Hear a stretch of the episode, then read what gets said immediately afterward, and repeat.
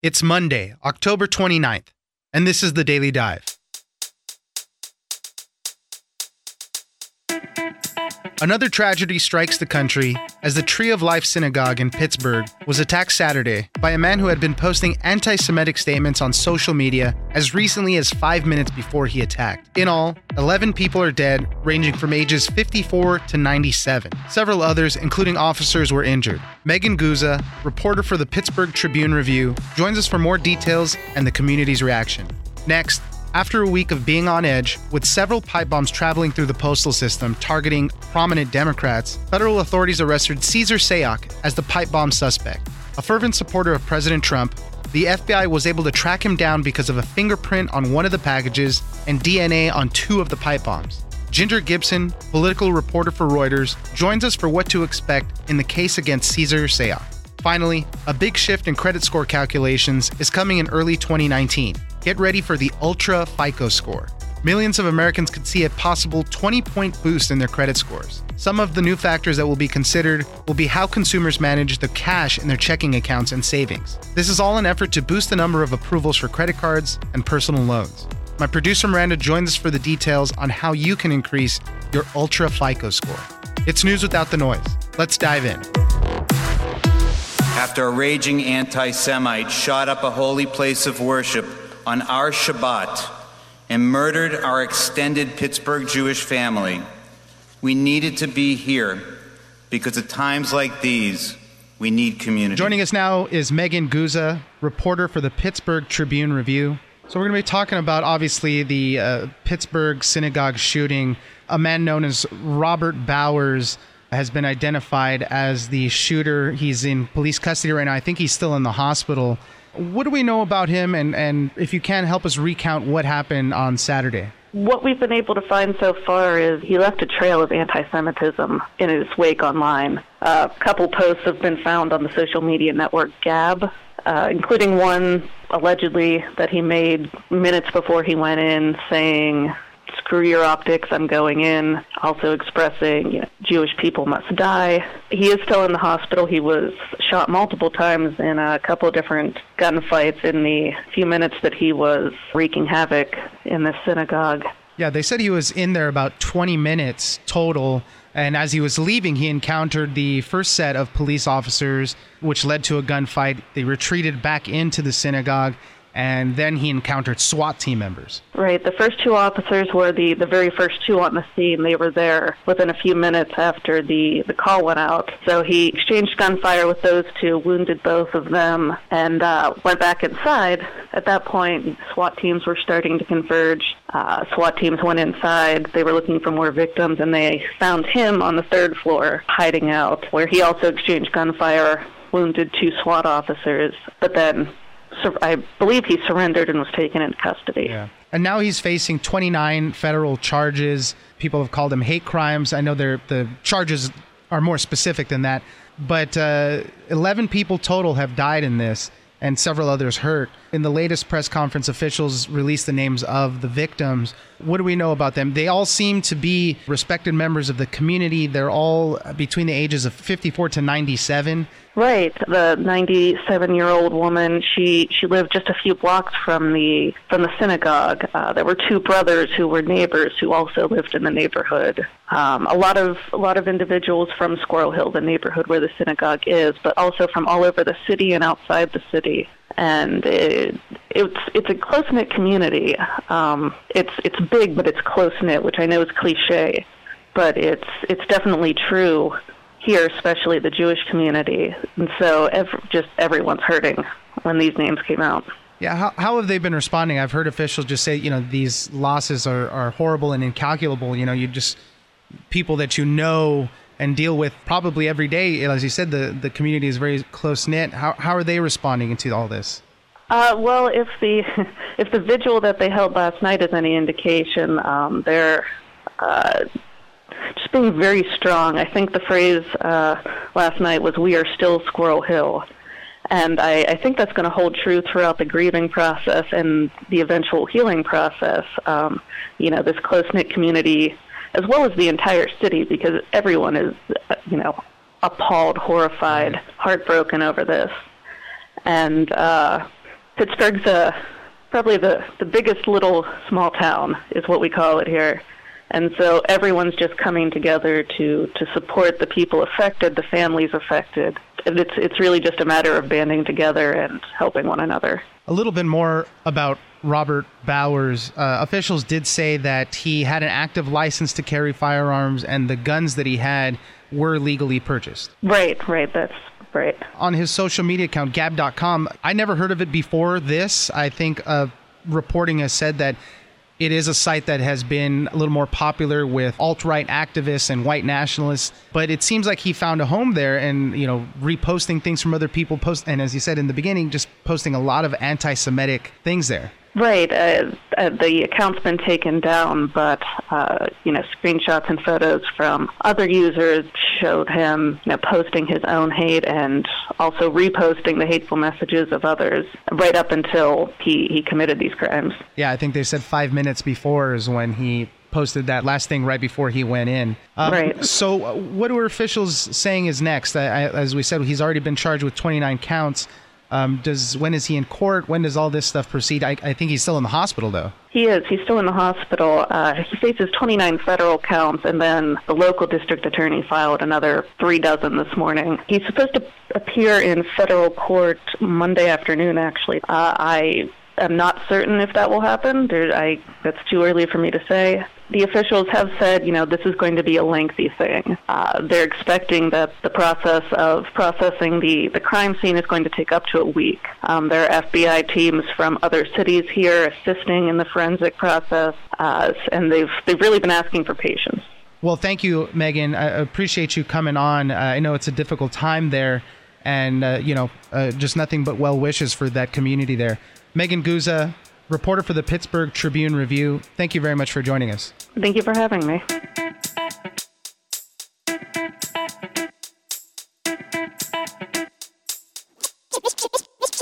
Political violence must never, ever be allowed in America, and I will do everything in my power to stop it. The media's constant unfair coverage, deep hostility, and negative attacks, you know that only serve to drive people apart. Joining us now is Ginger Gibson, political reporter for Reuters. On Friday, we had the arrest of Cesar Sayoc. He is the man accused of sending 14 pipe bombs through the mail to various high profile Democrats and critics of the president. We learned that he was done in by being sloppy. There was some DNA and uh, some fingerprints that they found on some of the bombs. As the picture emerged of him, he, he was one of these people that seemed to have been radicalized on the internet. His social media really turned into a dark place, calling out a lot of these Democrat targets. What do we know about Cesar Sayoc? He seemed to have gotten into these fringe way of thinking over the internet. His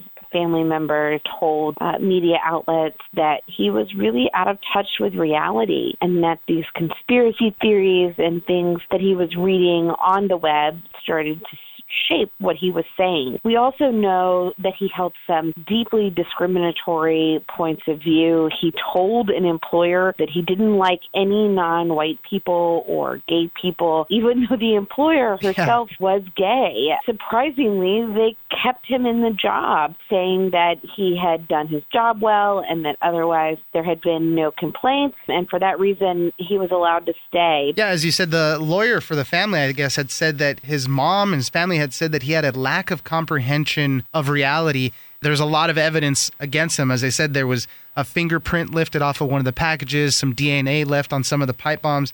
And he appeared to be living outside of this van, this white van that we've all seen now plastered with a bunch of stickers with pro Trump messages and anti Democratic messages. It has that CNN sucks sticker on it. And they said that he made these bombs in that van. That's right. There were pieces in the van that were used, soldering tools, envelopes, stamps. Well, we may one day learn that he either didn't think he would be caught or wasn't worried about being caught or maybe thought that the bombs would detonate and therefore destroy that evidence. But it was clearly someone who wasn't operating with a grasp on reality that most people have, that had let himself believe these really uh, just out there conspiracy theories that he had turned into just really horrific hate that he channeled into into making these bombs. He did have a lengthy criminal history. I think they said he had been arrested nine times, mostly in Florida. And so he was known to police in that respect. And he, oddly enough, did make a bomb threat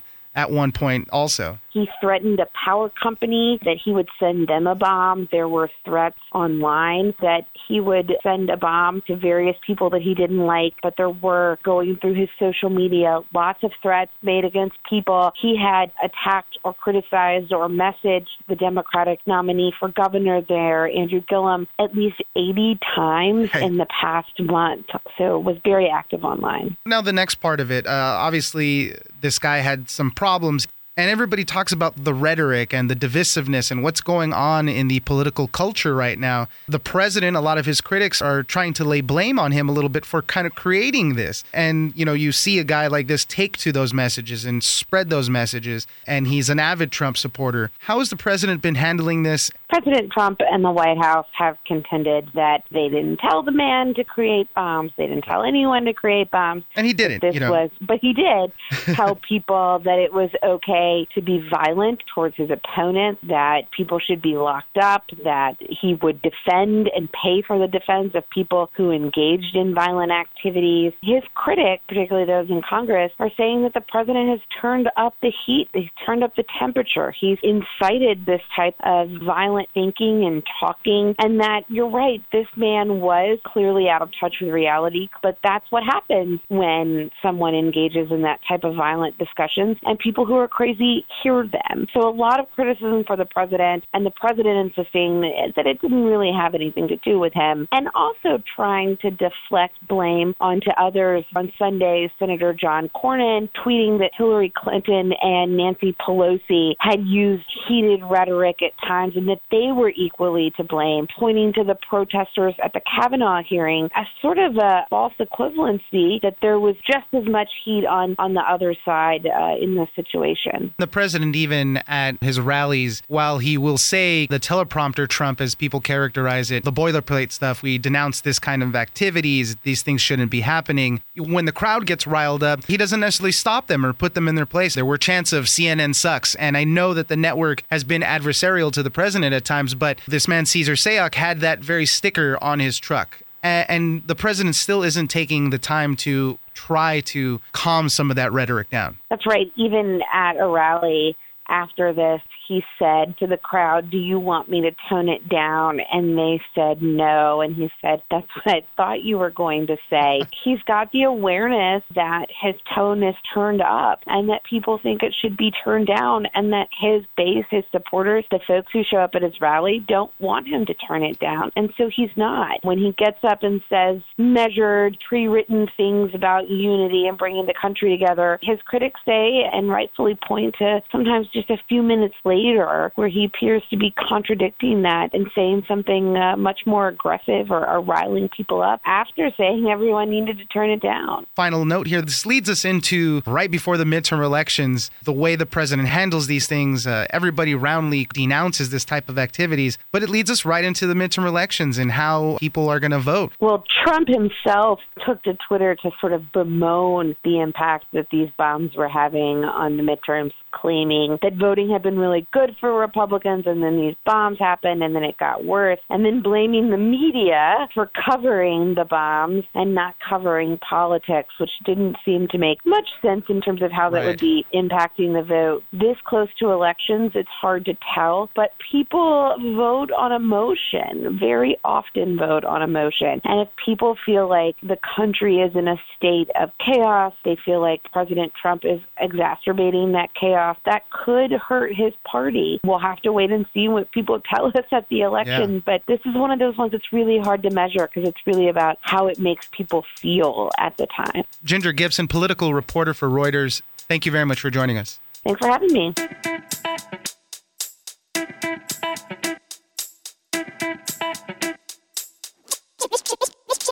You have to have an average balance of at least $400. You have to not been overdrawn in your account in the last three months, and you'll likely get a boost. Oscar, are you ready? Of at least 20 points. Joining me now is my producer, Miranda. One of the things that we're always concerned with is our money, our ability to get credit. One of the things that everybody always is concerned for is their FICO score. It's one of the main things that lenders and banks look for when they're going to give you a loan, give you a new credit card, things like that. And right now, the company that is the creator of the FICO credit score, Fair Isaac Corporation, they're planning a big shift in how they calculate these credit scores. And it's going to be a potential big boost to millions of people what do we know about how they're trying to switch up the credit scoring system? They're calling it the Ultra FICO score. And I love that name. I do too. It sounds really cool. And it's not meant to weed out applicants. It's not trying to discourage people from seeking or applying or gaining credit. Rather, it's actually designed to boost the number of approvals for credit cards, loans, and other debt, like you mentioned, mortgages, car loans, by taking into account not just your credit history, but also your history of cash transactions. Basically, what they want to do is link your bank account information to see how you spend your money. Not just your credit history, paying back the credit cards and things like that, how much money you have in your just checking account, basically. Right now, people have little control over what's in their credit scores except to contest certain information if they believe it's inaccurate or anything like that. Lenders and collection firms, they feed your payment history data to the major credit reporting firms, which are Experian, Equifax, TransUnion, and they calculate your credit score, your FICO score. And now, as you said, Miranda, they're going to be using your banking information to help adjust that score. So, what do we know about what you have to do for your banking information to help it increase your chances of getting a better score? It's actually really easy. It's based on longevity of your account. It's based on a number of things, but here's are the basics. You have to have an average balance of at least $400. You have to not been overdrawn in your account in the last 3 months and you'll likely get a boost Oscar, are you ready? Of at least 20 points. That seems so easy. They're saying that with this new adjustments, nearly 4 million people can see an increase of those 20 points. That's crazy. FICO has said that they are in discussions with a lot of lenders and banks that want to use these new scores as like a potential pilot program. Let's see how it goes. People have been wary of giving people credit. They're looking for those ultra high borrowers and people that they know are going to be repaying stuff, but those people are all tapped out. So they need to open themselves up to offering more loans. Right. And they're still feeling the burn of the housing crash. So it's best to think of Ultra FICO as sort of like an appeal to your credit statement. You got to look at it like maybe I have an average or below average credit limit or credit score because I don't borrow a lot of money or I have a credit card, but I don't ever use it. I really do save it for emergencies. So your credit score may be really lean because of thin borrowing this is a way to prove that, yeah, you are someone who makes money, you spend your money, and you spend your money on stuff and you spend it responsibly. Yeah, it, you might not have the best credit history because you maybe you're not using a lot of credit, mm-hmm. but as you said, you know, it you're using your checking account. You're you are spending money regularly. They say that 58% of people have a score of about 700 or higher, that score tops out at 850. You know, a score anything under 670 is subprime. So,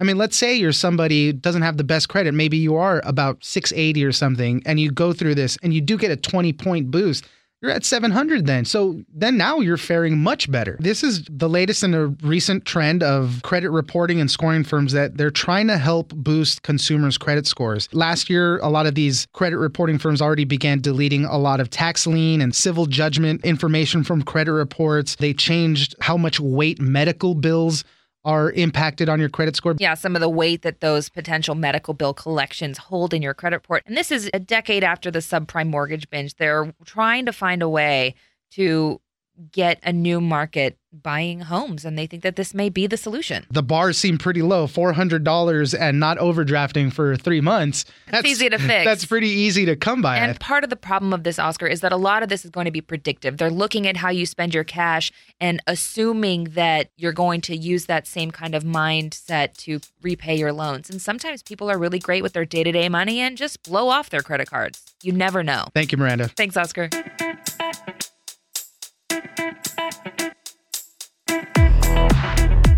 All right, that's it for today. Join us on social media at Daily Dive Pod on Twitter and Daily Dive Podcast on Facebook. Leave us a comment, give us a rating, and tell us the stories that you're interested in. Follow the Daily Dive on iHeartRadio or subscribe wherever you get your podcasts. The Daily Dive is produced by Miranda Moreno and engineered by Tony Sorrentino. I'm Oscar Ramirez in Los Angeles, and this was your Daily Dive.